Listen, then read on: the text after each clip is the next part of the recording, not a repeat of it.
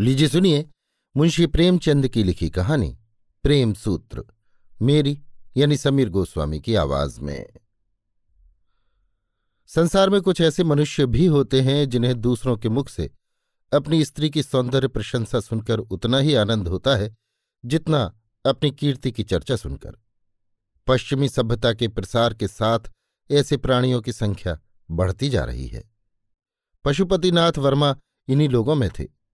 जब लोग उनकी परम सुंदरी स्त्री की तारीफ़ करते हुए कहते, ओहो, कितनी अनुपम रूप राशि है, कितना अलौकिक सौंदर्य है। तब वर्मा जी मारे खुशी और गर्व के फूल उठते थे। संध्या का समय था, मोटर तैयार खड़ी थी। वर्मा जी सैर करने जा रहे थे, किंतु प्रभा जाने को उत्सुक नहीं मालूम होती थी। वो एक कुर्सी पर बैठी हुई कोई उपन्यास पढ़ रही थी। वर्मा जी ने कहा, तुम तो अभी तक बैठी पढ़ रही हो।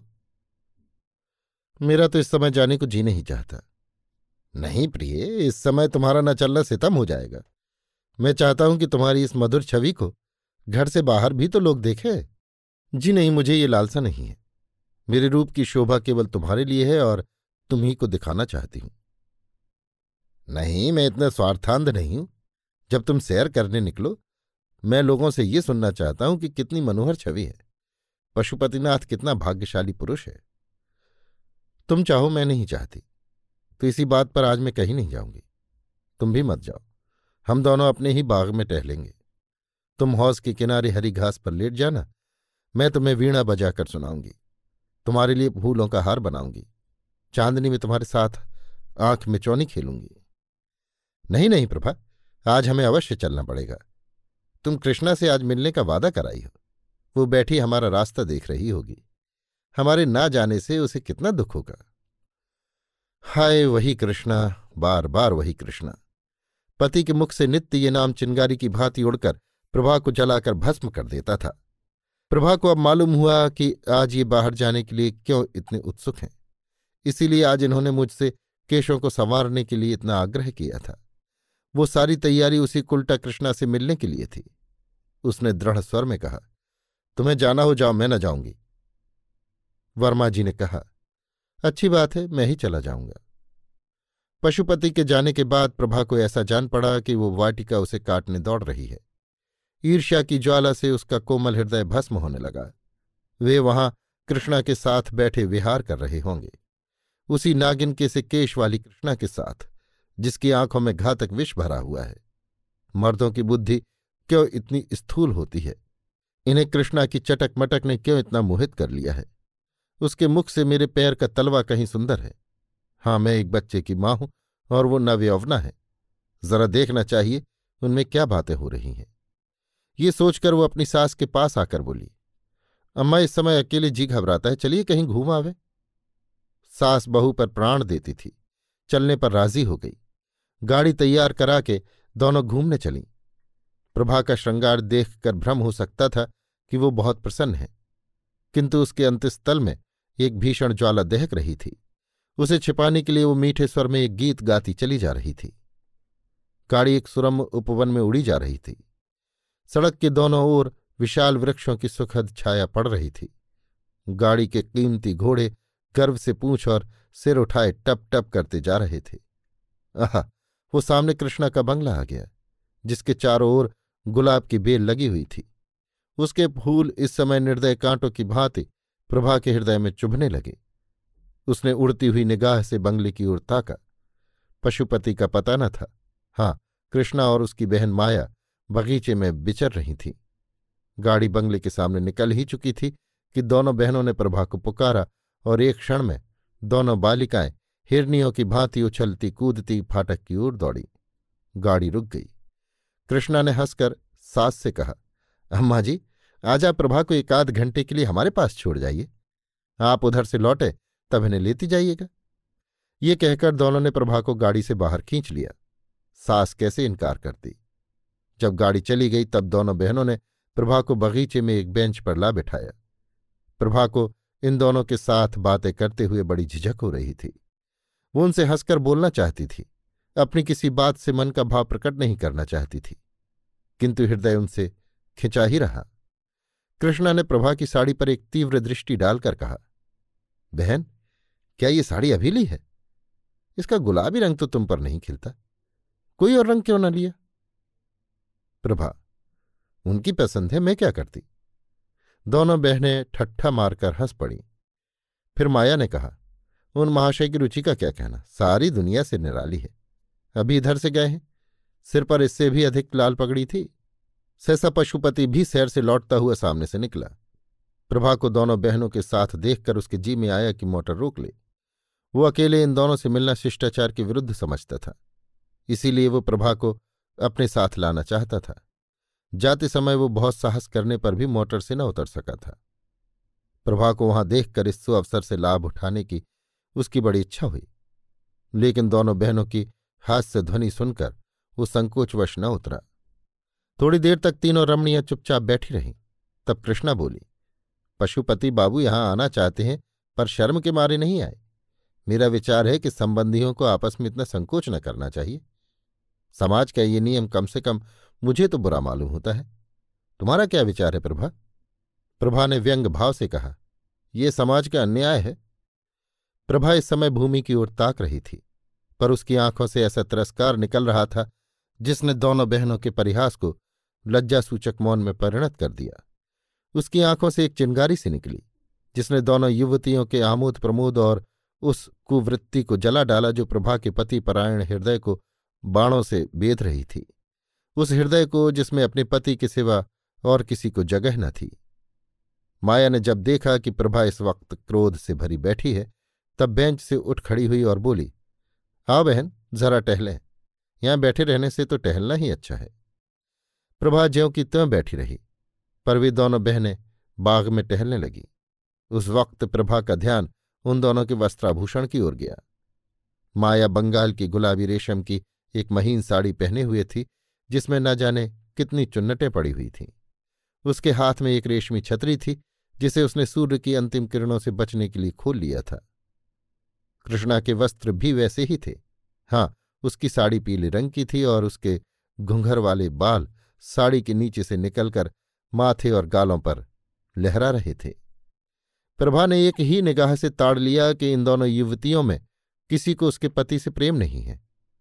केवल आमोद लिप्सा के वशीभूत होकर ये स्वयं बदनाम होंगी और उसके सरल हृदय पति को भी बदनाम कर देंगी। उसने ठान लिया कि मैं अपने भ्रमर को इन विषाक्त पुष्पों से बचाऊँगी और चाहे जो कुछ हो, उसे इनके ऊपर मंडराने न दूँगी। क्योंकि यहाँ केवल रूप और बास है, रस का नाम नहीं। प्रभा अपने घर लौटते ही उस कमरे में गई, जहाँ उसकी लड़की शांति अपनी दाई की गोद में खेल रही थी। अपनी नन्ही जीती जागती गुड़िया की सूरत देखते ही प्रभा की आँखें सजल हो गईं। उसने मातृ स्नेह से विभोर होकर बालिका को गोद में उठा लिया। मानो किसी भयंकर पशु से उसकी रक्षा कर रही है। उस दुस्सह वेदना की दशा में उसके मुँह से ये शब्द निकल गए। बच्ची, तेरे बाप को लोग तुझसे छीनना चाहते हैं। हाय, तू क्या अनाथ हो जाएगी? नहीं नहीं, अगर मेरा बस चलेगा तो मैं निर्बल हाथों से उन्हें बचाऊँगी। आज से प्रभा विषादमय भावनाओं में मग्न रहने लगी। आने वाली विपत्ति की कल्पना करके कभी कभी भयातुर होकर चिल्ला पड़ती। उसकी आँखों में उस विपत्ति की तस्वीर खिंच जाती जो उसकी ओर कदम बढ़ाए चली आती थी। पर उस बालिका की तोतली बातें और उसकी आँखों की निशंक ज्योति प्रभा के विकल हृदय को शांत कर देती। वो लड़की को गोद में उठा लेती और वो मधुर हास्य छवि, जो बालिका के पतले पतले गुलाबी ओठों पर खेलती होती, प्रभा की सारी शंकाओं और बाधाओं को छिन्न भिन्न कर देती। उन विश्वासमय नेत्रों में आशा का प्रकाश उसे आश्वस्त कर देता। हा, अभाग्नि प्रभा, तू क्या जानती है, क्या होने वाला है? ग्रीष्मकाल की चांदनी रात थी। सप्तमी का चाँद प्रकृति पर अपना मंद शीतल प्रकाश डाल रहा था। पशुपति मौलश्री की एक डाली हाथ से पकड़े और तने से चिपटा हुआ, माया के कमरे की ओर टकटकी लगाए ताक रहा था। कमरे का द्वार खुला हुआ था और शांत निशा में रेशमी साड़ियों की सरसराहट के साथ दो रमणियों की मधुर हास्य ध्वनि मिलकर पशुपति के कानों तक पहुँचते पहुँचते आकाश में विलीन हो जाती थी। एकाएक दोनों बहनें कमरे से निकलीं और उसी ओर चलीं जहाँ पशुपति खड़ा था। जब दोनों उस वृक्ष के पास पहुँची, तब पशुपति की परछाई देखकर कृष्ण चौंक पड़ी और बोली, है बहन, ये क्या है? पशुपति वृक्ष के नीचे से आकर सामने खड़ा हो गया। कृष्णा उसे पहचान गई और कठोर स्वर में बोली, आप यहाँ क्या करते हैं? बतलाइए, यहाँ आपका क्या काम है? बोलिए, जल्दी. पशुपति की सिट्टी पिट्टी गुम हो गई। इस अवसर के लिए उसने जो प्रेम वाक्य रटे थे, वे सब विस्मृत हो गए। सशंक होकर बोला, कुछ नहीं प्रिय, आज संध्या समय जब मैं आपके मकान के सामने से आ रहा था, तब मैंने आपको अपनी बहन से कहते सुना कि आज रात को आप इस वृक्ष के नीचे बैठकर चांदनी का आनंद उठाएँगे। मैं भी आपसे कुछ कहने के लिए आपके चरणों पर अपना समर्पित करने के लिए। ये सुनते ही कृष्णा की आँखों से चंचल ज्वाला सी निकली और उसके ओठों पर व्यंग्यपूर्ण हास्य की झलक दिखाई दी। बोली, महाशय, आप तो आज एक विचित्र अभिनय करने लगे। कृपा करके पैरों पर से तो उठिए और जो कुछ कहना चाहते हो, जल्द कह डालिए और जितने आँसू गिराने हो, एक सेकंड में गिरा दीजिए। मैं रुक रुक कर और घिघिया घिघिया कर बातें करने वालों को पसंद नहीं करती। हाँ और जरा बातें और रोना साथ साथ ना हो। कहिए क्या कहना चाहते हैं? आप ना कहेंगे? लीजिए, समय बीत गया। मैं जाती हूँ। कृष्णा वहाँ से चल दी। माया भी उसके साथ ही चली गई। पशुपति एक क्षण तक वहाँ खड़ा रहा, फिर वो भी उनके पीछे पीछे चला। मानो वो सुई है जो चुंबक के आकर्षण से आप ही आप खिंचा चला जाता है। सहसा कृष्णा रुक गई और बोलिए सुनिए पशुपति बाबू, आज संध्या समय प्रभा की बातों से मालूम हो गया कि उन्हें आपका और मेरा मिलना जुलना बिल्कुल नहीं भाता। पशुपति प्रभा की तो आप चर्चा ही छोड़ दीजिए। कृष्णा, क्यों छोड़ दू? क्या वो आपकी स्त्री नहीं है? आप इस समय उसे घर में अकेली छोड़कर मुझसे क्या कहने आए हैं? यही कि उसकी चर्चा ना करूँ? पशुपति, जी नहीं, ये कहने के लिए कि अब ये विरहाग्नि नहीं सही जाती। कृष्णा ने ठट्ठा मारकर कहा आप तो इस कल हमें बहुत निपुण जान पड़ते हैं। प्रेम, समर्पण, विरहाग्नि, ये शब्द आपने कहाँ से सीखे? पशुपति। कृष्णा, मुझे तुमसे इतना प्रेम है कि मैं पागल हो गया हूँ। कृष्णा, तुम्हें प्रभा से क्यों प्रेम नहीं है? पशुपति, मैं तो तुम्हारा उपासक हूँ। कृष्णा, लेकिन ये क्यों भूल जाते हो कि तुम प्रभा के स्वामी हो? पशुपति, तुम्हारा तो दास हूँ। कृष्णा, मैं ऐसी बातें नहीं सुनना चाहती। पशुपति, तुम्हें मेरी एक एक बात सुननी पड़ेगी। तुम जो चाहो, वो करने को मैं तैयार हूँ। कृष्णा अगर ये बातें कहीं वो सुन ले तो? पशुपति, सुन ले तो सुन ले। मैं हर बात के लिए तैयार हूँ। मैं फिर कहता हूँ कि अगर तुम्हारी मुझ पर कृपा दृष्टि न हुई तो मैं मर जाऊँगा। कृष्णा, तुम्हें ये बातें करते समय अपनी पत्नी का ध्यान नहीं आता? पशुपति, मैं उसका पति नहीं होना चाहता। मैं तो तुम्हारा दास होने के लिए बनाया गया हूँ। वो सुगंध जो इस समय तुम्हारी गुलाबी साड़ी से निकल रही है, मेरी जान है। तुम्हारी हँसी, तुम्हारी छवि, तुम्हारा एक एक अंग मेरा प्राण है। मैं केवल तुम्हारे लिए पैदा हुआ हूँ। कृष्णा, भाई अब तो सुनते सुनते कान भर गए। ये व्याख्यान और ये गद्य काव्य सुनने के लिए मेरे पास समय नहीं है। आ माया, मुझे तो सर्दी लग रही है। चलकर अंदर बैठे। ये निष्ठुर शब्द सुनकर पशुपति की आँखों के सामने अंधेरा छा गया। मगर अब भी उसका मन यही चाहता था कि कृष्णा के पैरों पर गिर पड़े और इससे भी करुण शब्दों में अपनी प्रेम कथा सुनाए किंतु दोनों बहनें इतनी देर में अपने कमरे में पहुँच चुकी थीं और द्वार बंद कर लिया था। पशुपति के लिए निराश घर लौट आने के सिवा कोई चारा न रह गया। कृष्णा अपने कमरे में जाकर थकी हुई सी कुर्सी पर बैठ गई और सोचने लगी। कहीं प्रभा सुन ले तो बात का बतंगड़ हो जाए। सारे शहर में इसकी चर्चा होने लगे और हमें कहीं मुँह दिखाने को जगह न रहे। और ये सब एक जरा सी दिल्लगी के कारण। पर पशुपति का प्रेम सच्चा है, इसमें संदेह नहीं। वो जो कुछ कहता है, अंतकरण से कहता है। अगर मैं इस वक्त जरा सा संकेत कर दूँ तो वह प्रभा को भी छोड़ देगा। अपने आपे में नहीं है। जो कुछ कहूँ, वो करने को तैयार है। लेकिन नहीं, प्रभा, डरो मत। मैं तुम्हारा सर्वनाश न करूँगी। तुम मुझसे बहुत नीचे हो। ये मेरे अनुपम सौंदर्य के लिए गौरव की बात नहीं। कि तुम जैसी रूप विहीना से बाजी मार ले जाऊँ। अभागे पशुपति, तुम्हारे भाग्य में जो कुछ लिखा था वो हो चुका। तुम्हारे ऊपर मुझे दया आती है, पर क्या किया जाए? एक खत पहले हाथ पड़ चुका था। ये दूसरा पत्र था जो प्रभा को पतिदेव के कोट की जेब में मिला। कैसा पत्र था? आह, इसे पढ़ते ही प्रभा की देह में एक ज्वाला सी उठने लगी। तो यों कहिए कि ये अब कृष्णा के हो चुके। अब इसमें कोई संदेह नहीं रहा। अब मेरे जीने को धिक्कार है। जब जीवन में कोई सुख ही नहीं रहा तो क्यों न इस बोझ को उतार कर फेंक दूँ? वही पशुपति, जिसे कविता से लेश मात्र भी रुचि न थी। अब कवि हो गया था और कृष्णा को छंदों में पत्र लिखता था। प्रभा ने अपने स्वामी को उधर से हटाने के लिए वो सब कुछ किया जो उससे हो सकता था। पर प्रेम का प्रवाह उसके रोके न रुका और आज उस प्रवाह में उसके जीवन की नौका निराधार बही चली जा रही है। इसमें संदेह नहीं कि प्रभा को अपने पति से सच्चा प्रेम था, लेकिन आत्मसमर्पण की तुष्टि आत्मसमर्पण से ही होती है। वो उपेक्षा और निष्ठुरता को सहन नहीं कर सकती। प्रभा के मन में विद्रोह का भाव जागृत होने लगा। उसका आत्माभिमान जाता रहा। उसके मन में न जाने कितने भीषण संकल्प होते, किंतु अपनी असमर्थता और दीनता पर आप ही आप रोने लगती। आह, उसका सर्वस्व उससे छीन लिया गया और अब संसार में उसका कोई मित्र नहीं, कोई साथी नहीं।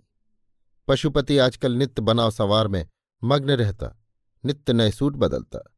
उसे आईने के सामने अपने बालों को संवारते देखकर प्रभा की आँखों से आँसू बहने लगते। ये सारी तैयारी उसी दुष्टा के लिए हो रही है। ये चिंता जहरीले सांप की भांति उसे डस लेती थी। वो अब अपने पति की प्रत्येक बात, प्रत्येक गति को सूक्ष्म दृष्टि से देखती। कितनी ही बातें जिन पर पहले ध्यान भी न देती थी अब उसे रहस्य से भरी हुई जान पड़ती। वो रात को न सोती, कभी पशुपति की जेब टटोलती, कभी उसकी मेज पर रखे हुए पत्रों को पढ़ती। इसी टोह में वो रात दिन पड़ी रहती। वो सोचने लगी, मैं क्या प्रेम वंचित बनी बैठी रहूँ? क्या मैं प्राणेश्वरी नहीं बन सकती? जीवन अमर नहीं है और यौवन भी थोड़े ही दिनों का मेहमान होता है। क्या इसे परित्यक्ता बनकर ही काटना होगा?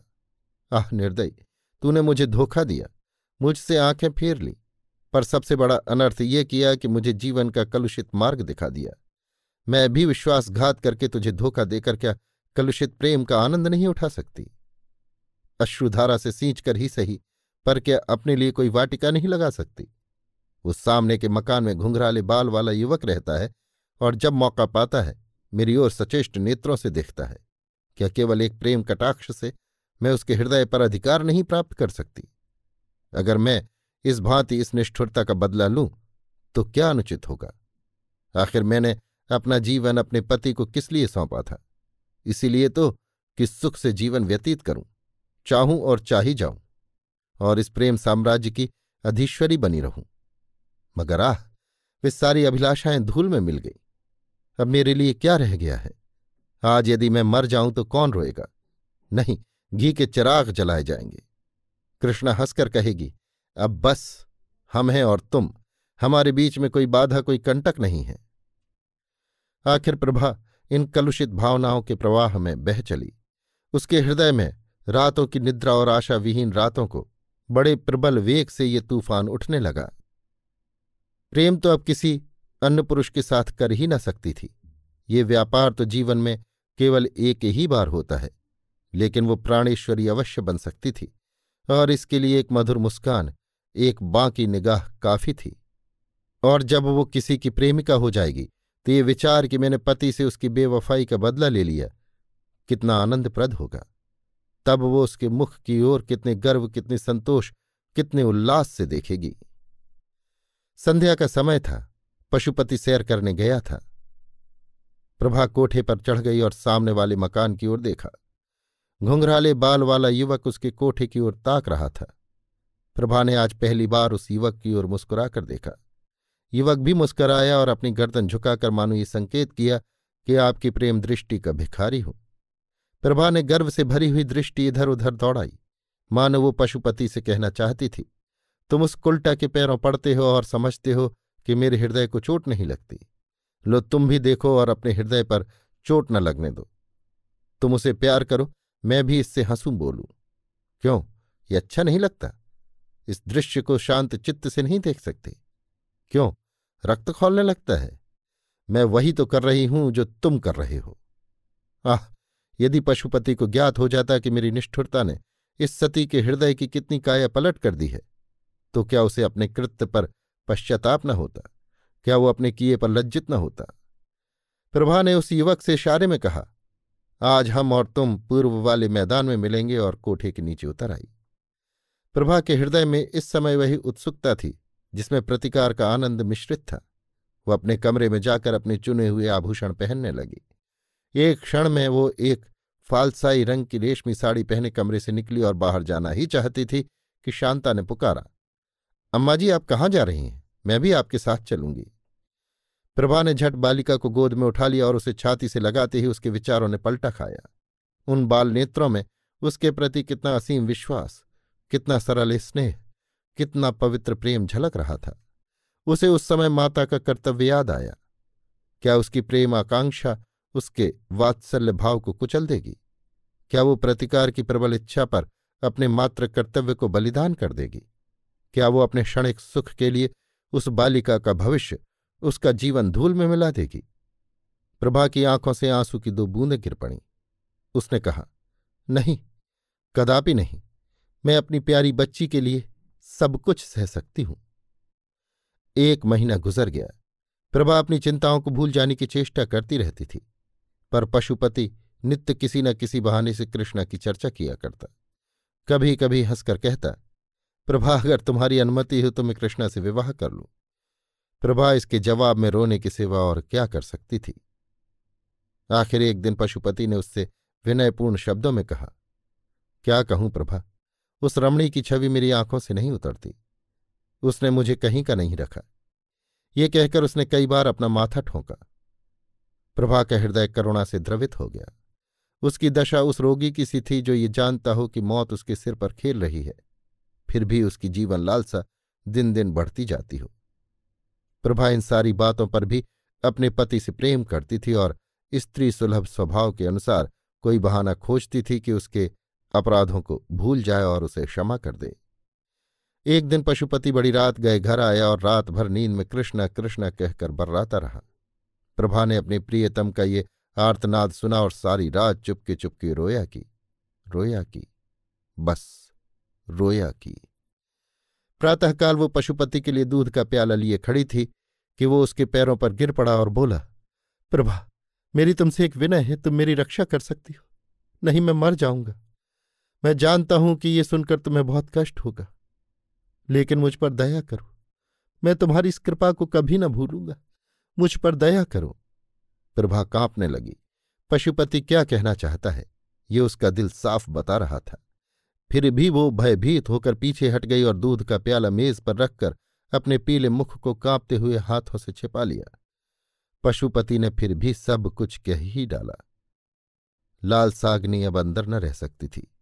उसकी ज्वाला बाहर निकल ही पड़ी। तात्पर्य ये था कि पशुपति ने कृष्णा के साथ विवाह करना निश्चय कर लिया था। वो उसे दूसरे घर में रखेगा और प्रभा के यहाँ दो रात और एक रात उसके यहाँ रहेगा। ये बातें सुनकर प्रभा रोई नहीं, वरन स्तंभित होकर खड़ी रह गई। उसे ऐसा मालूम हुआ कि उसके गले में कोई चीज़ अटकी हुई है और वो सांस नहीं ले सकती।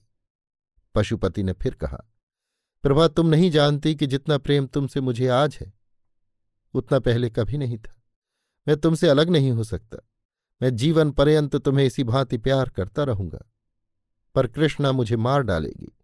केवल तुम ही मेरी रक्षा कर सकती हो। मुझे उसके हाथ मत छोड़ो, प्रिय। अभाग्नि प्रभा, तुझसे पूछताछ कर तेरी गर्दन पर छुरी चलाई जा रही है।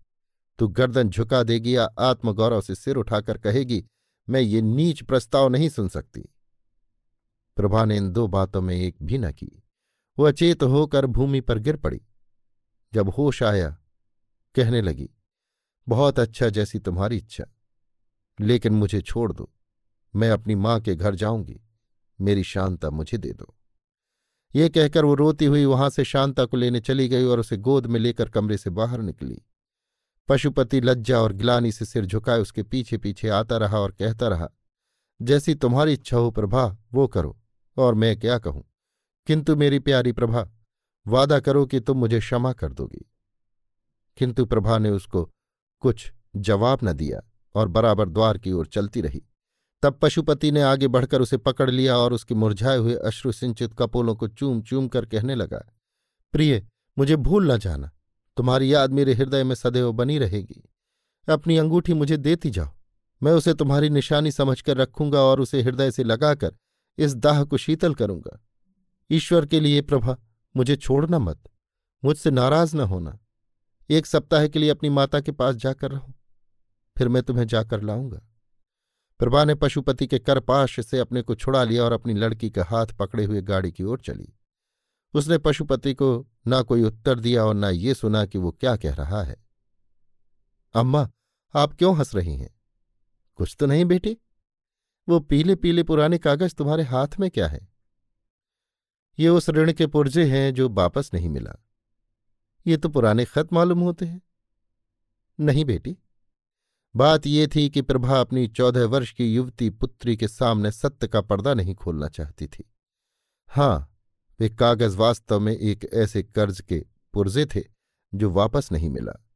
ये वही पुराने पत्र थे, जो आज एक किताब में रखे हुए मिले थे और ऐसे फूल की पंखुड़ियों की भांति दिखाई देते थे, जिनका रंग और गंध किताब में रखे रखे उड़ गई हो।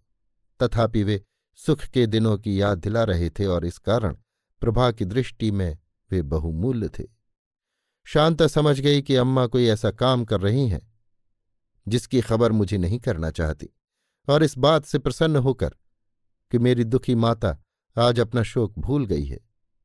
और जितनी देर वो इस आनंद में मग्न रहे, उतना ही अच्छा। एक बहाने से बाहर चली गई। प्रभा जब कमरे में अकेले रह गई, तब उसने उन पत्रों को फिर पढ़ना शुरू किया। आह, इन चौदह वर्षों में क्या कुछ नहीं हो गया। इस समय उस विरहिणी के हृदय में कितनी ही पूर्व स्मृतियाँ जागृत हो गईं। जिन्होंने हर्ष और शोक के स्रोत एक साथ ही खोल दिए। प्रभा के चले आने के बाद पशुपति ने बहुत चाहा कि कृष्णा से उसका विवाह हो जाए, पर वो राज़ी न हुई। इसी नैराश और क्रोध की दशा में पशुपति एक कंपनी का एजेंट होकर यूरोप चला गया। तब फिर उसे प्रभा की याद आई।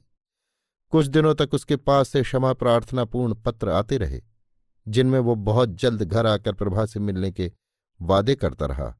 और प्रेम के इस नए प्रवाह में पुरानी कटताओं को जलमग्न कर देने के आशामय स्वप्न देखता रहा। पति परायणा प्रभा के संतप्त हृदय में फिर आशा की हरियाली लहराने लगी। मुरझाई हुई आशा लताएँ फिर पल्लवित होने लगी। किंतु ये भी भाग्य की एक क्रीड़ा ही थी। थोड़े ही दिनों में रसिक पशुपति एक नए प्रेम जाल में फंस गया और तब से उसके पत्र आने बंद हो गए। इस वक्त प्रभा के हाथ में वही पत्र थे जो उसके पति ने यूरोप से उस समय भेजे थे, जब नैराश्य का घाव हरा था। कितनी चिकनी चुपड़ी बातें थीं, कैसे कैसे दिल खुश करने वाले वादे थे। इसके बाद ही मालूम हुआ कि पशुपति ने एक अंग्रेज़ लड़की से विवाह कर लिया है। प्रभा पर वज्र सा गिर पड़ा, उसके हृदय के टुकड़े टुकड़े हो गए, सारी आशाओं पर पानी फिर गया।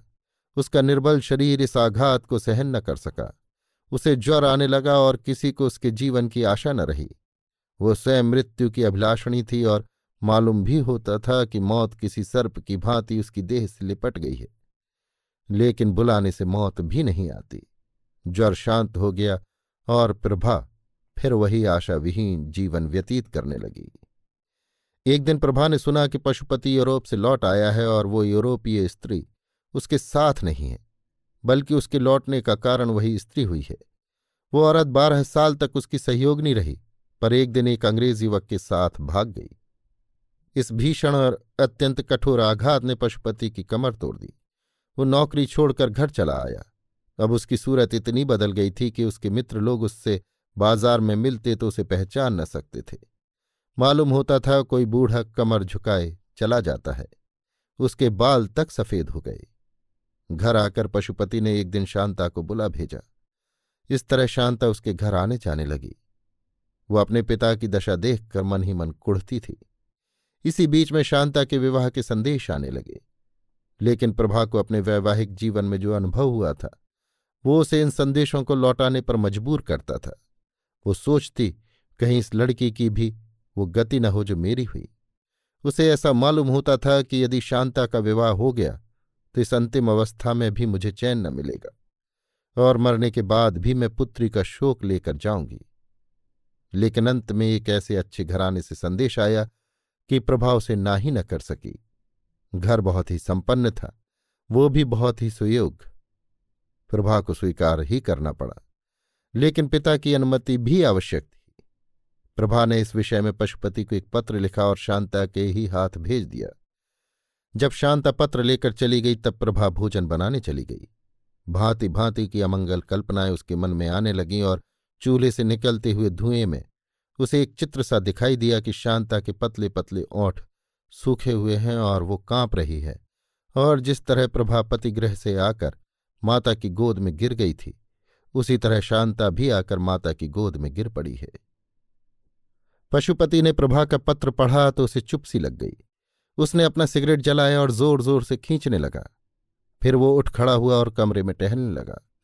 कभी मूछों को दांतों से काटता, कभी खिचड़ी दाढ़ी को नीचे की ओर खींचता। सहसा वो शांता के पास आकर खड़ा हो गया और कांपते हुए स्वर में बोला, बेटी, जिस घर को तेरी माँ स्वीकार करती है, उसे मैं कैसे नहीं कर सकता हूँ? उन्होंने बहुत सोच समझकर हामी भरी होगी। ईश्वर करे तुम सदा सौभाग्यवती रहो। मुझे दुख है तो इतना ही कि जब तू अपने घर चली जाएगी, तब तेरी माता अकेली रह जाएगी। कोई उसके आँसू पोछने वाला न रहेगा। कोई ऐसा उपाय सोच कि तेरे माता का क्लेश दूर हो और मैं भी इस तरह मारा मारा न फिरूं। ऐसा उपाय तू ही निकाल सकती है। संभव है लज्जा और संकोच के कारण मैं अपने हृदय की बात तुझसे कभी न कह सकता।